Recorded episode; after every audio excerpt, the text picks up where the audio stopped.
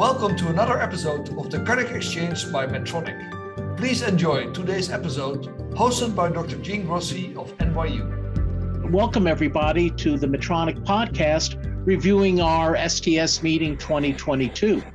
I have a whole panel of different people who've attended the meeting, and we're here to hear their thoughts, what their high points were, the good points, the difficult points of the meeting were.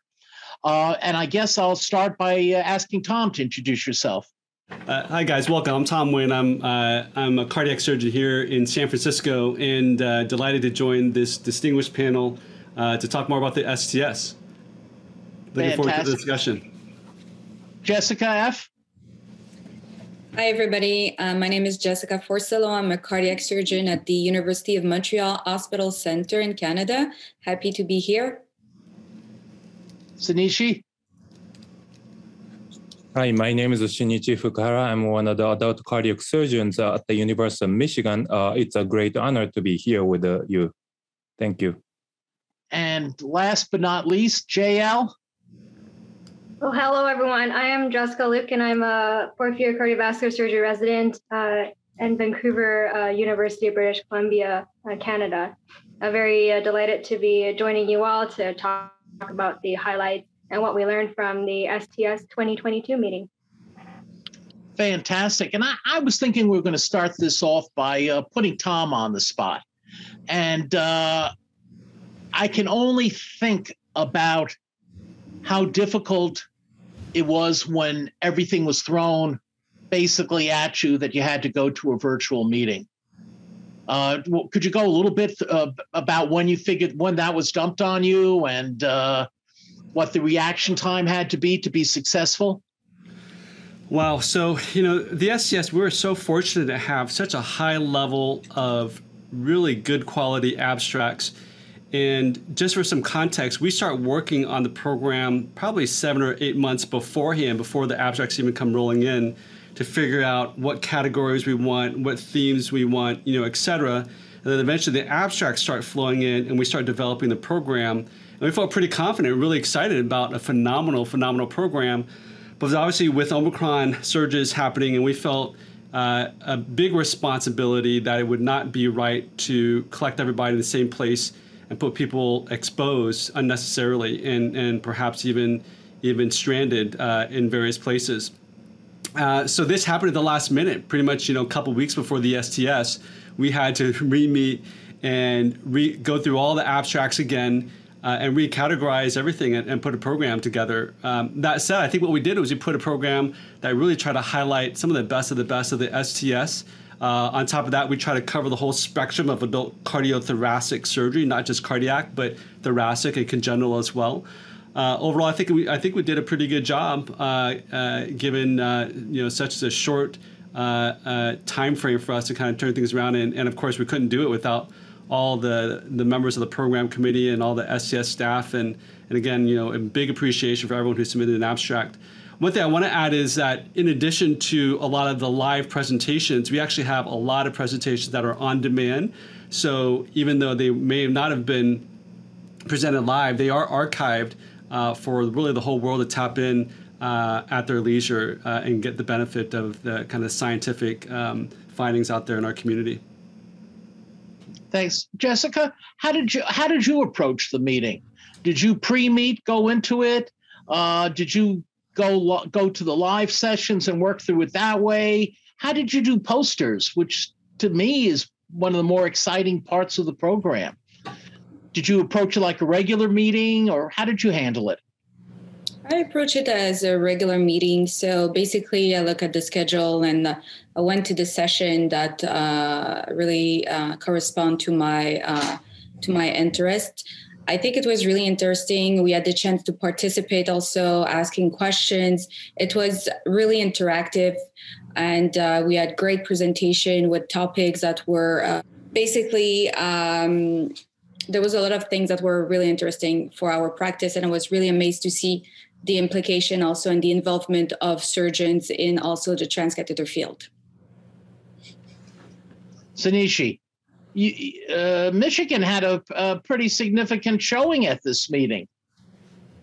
Yeah, usually, yeah, we have had many abstracts. I mean, traditionally, we typically have maybe 10 to 20 abstracts accepted for oral, and this, and in addition to some posters. And then, you know, to me, I mean, this decision, you know, at the very last minute, it must have been very, very difficult for the, you know, STS and then, you know, the, you know, associated people who were organizing the meeting. However, as Tom said, it was very impressive that, you know, and also I think presenters are much better, you know, than the last year in terms of presenting on Zoom, that I think everyone was very good. And I really enjoyed the meeting. It was really disappointing.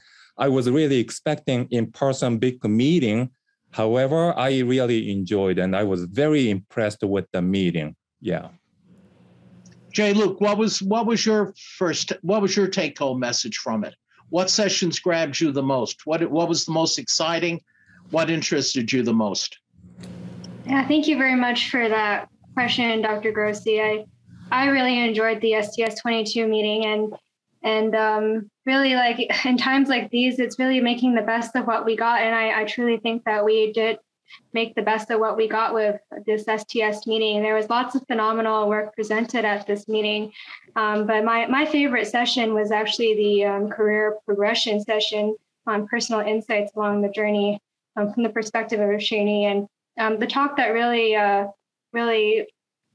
resonated with me, and I think is universally applicable to I think everyone in terms of wherever, at whatever career stage they're at whatever times they're in, whether good times or bad times, and how to get through life and become successful. And that talk, I think the take-home message that I got from that talk was, in times of trouble, you need to control your narrative, you need to listen. Wishes are not plans.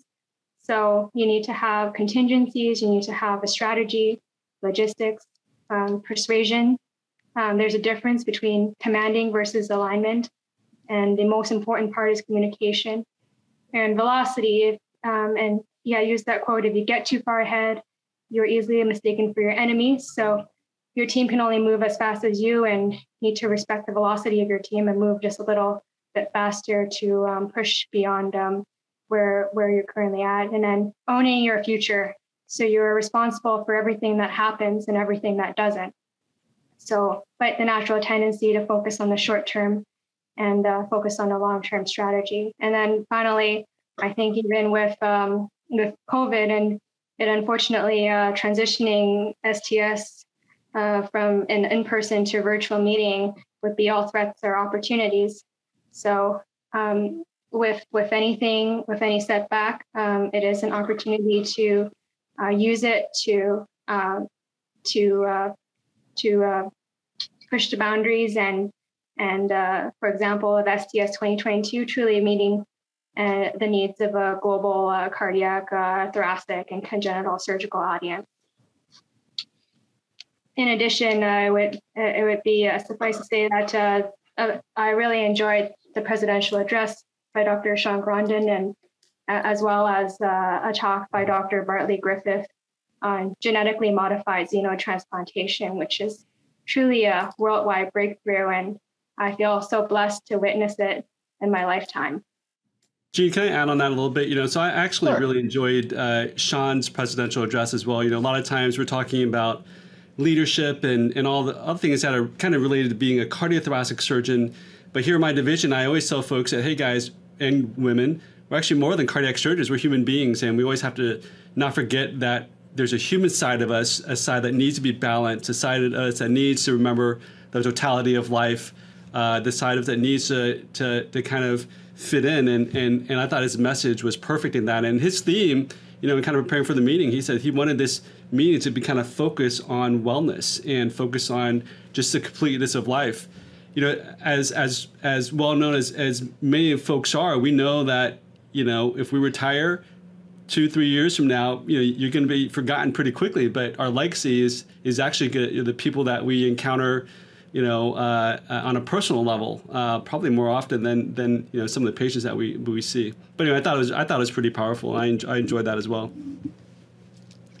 Jessica, what were your thoughts? What hit you the most? The thing that hit me the most is that the implication of surgeons in the data right now. In fact, we are confronted to a transcatheter therapies now, and we need to be competitive and show our contemporary surgical data. So when I saw like the registry, 5-year registries of the Paragon trial and the COMMENCE trial for the bioprosthetic valve, and also the study that was done, I think it was an insight from what was described at the largest and most comprehensive analysis of isolated surgical AVR and bicuspid valve from the Brigham Group in Boston. I think it's really important because basically we are studying the patient that were excluded from those major trials. So especially patient with bicuspid valve or the patient with high syntax score that we will need to have answer for that, because so few is known right now. And we need really to suggest to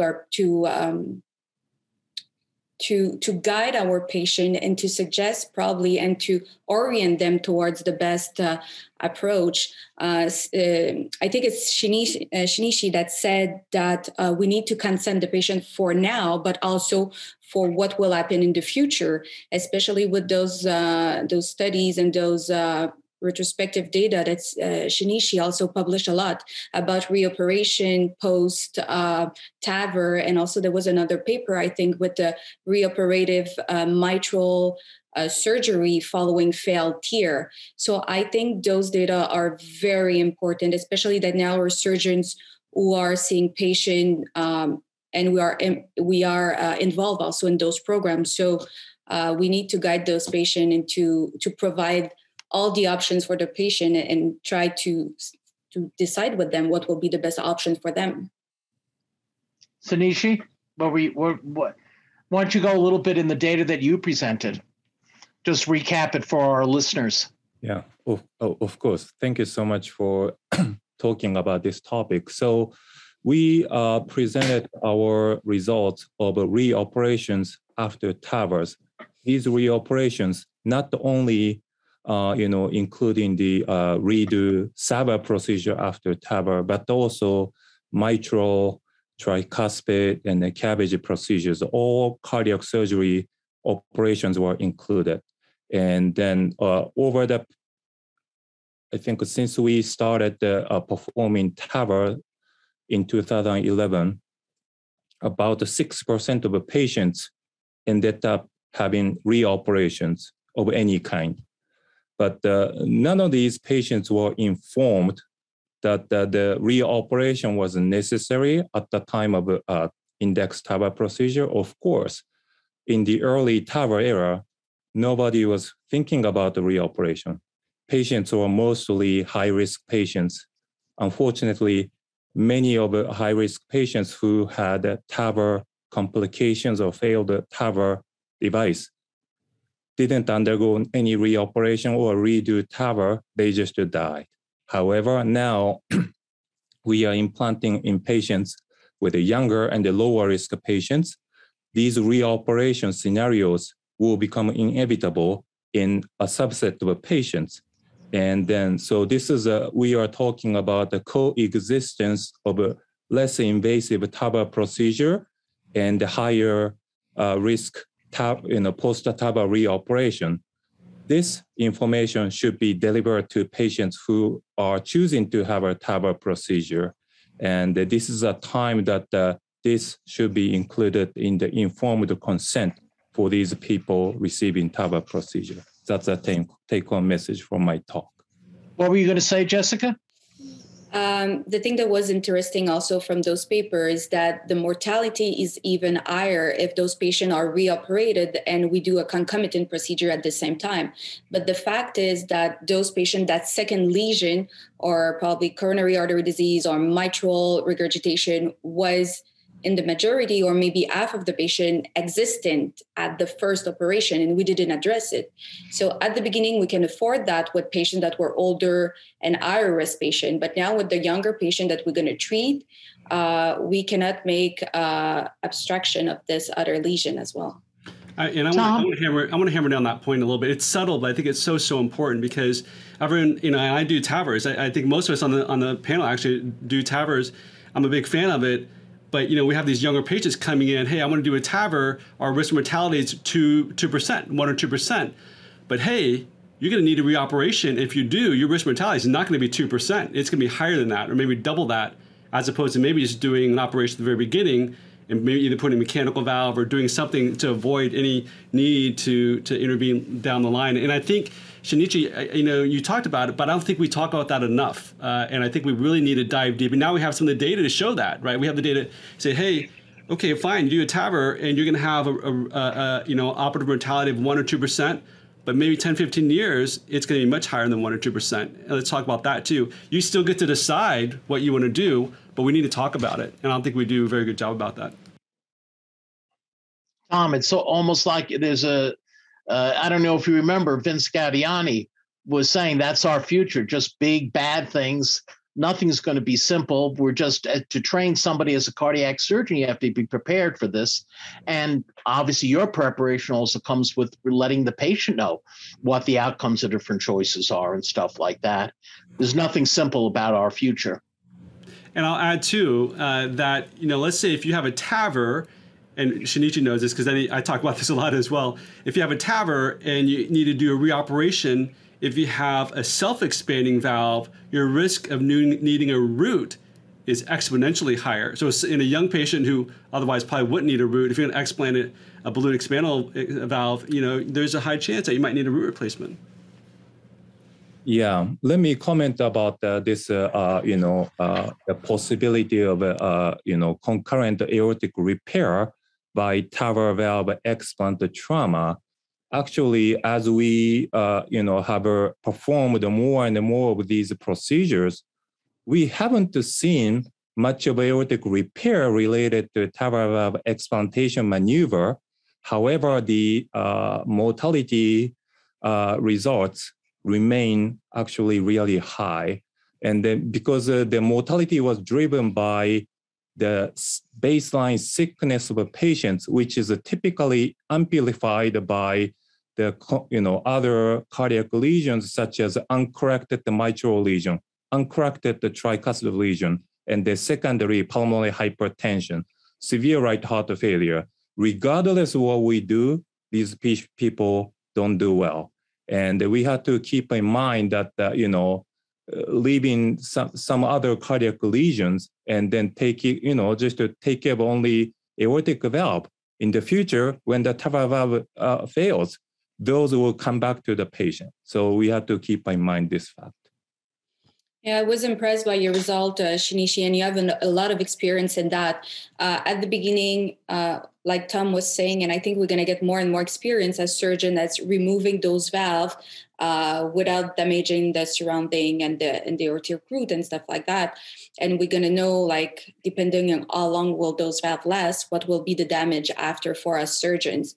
But for sure, after we remove TEER, I think that majority of the patient will require mitral valve replacement. Once, probably at the beginning, they could have benefit from a mitral valve repair. And that we're going to see it also on the long-term results. No doubt about that. We see it in our practice, people coming back and us going in from the side. And a lot of the times the valves are just not salvageable. By the time you get 2 or 3 clips off, there's not much tissue left. Thank you for listening. Be sure to subscribe at medtronic.com/cardiac exchange to hear the next portion of this conversation and to find additional podcast content.